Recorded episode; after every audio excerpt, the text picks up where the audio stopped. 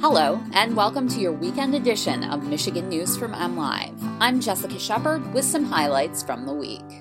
This week, we found out legal weed isn't welcome at one of the state's largest music festivals. Michigan is eyeing tough limits on PFAS and drinking water, and Mark Wahlberg chatted about his favorite thing in Michigan during a visit to Flint Township. Recreational use of marijuana is legal in Michigan, but that doesn't mean it's allowed at the Electric Forest Music Festival. Those arriving at the four day music festival in Oceana County had their cars searched for the now legal weed. The festival location is on private property, and private security indicated visitors are not to have marijuana at the event, which continues through Sunday. However, use of pot at Electric Forest has been fairly commonplace in the past, judging by odors wafting through the forest. Users have kept it on the down low, and that's what police expect this year, according to the Michigan State Police.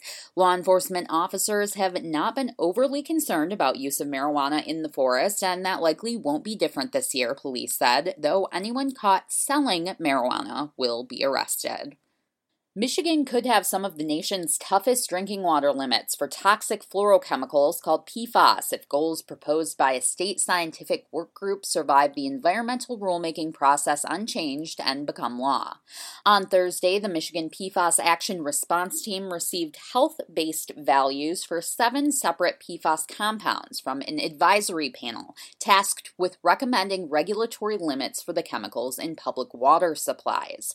Proposed numbers would be the lowest in the nation for the chemicals PFNA and PFOA, two of many different PFAS compounds testing has found in Michigan drinking water. However, the numbers are not final, and they may change as regulators get input about their feasibility from utilities, local governments, industry, and other stakeholders. Once finalized, public supply operators would be required to comply with the limits under the Safe Drinking Water Act.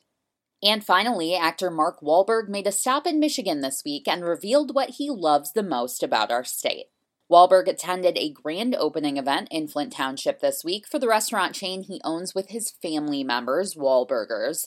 Crowds gathered to catch a glimpse of the star, and he didn't disappoint, stopping to take photos with fans and signing autographs.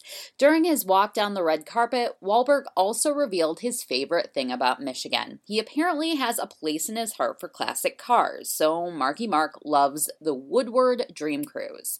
He is even planning to attend the Detroit event year while he is in the state for the opening of another Wahlburgers location. That one will be in Royal Oak.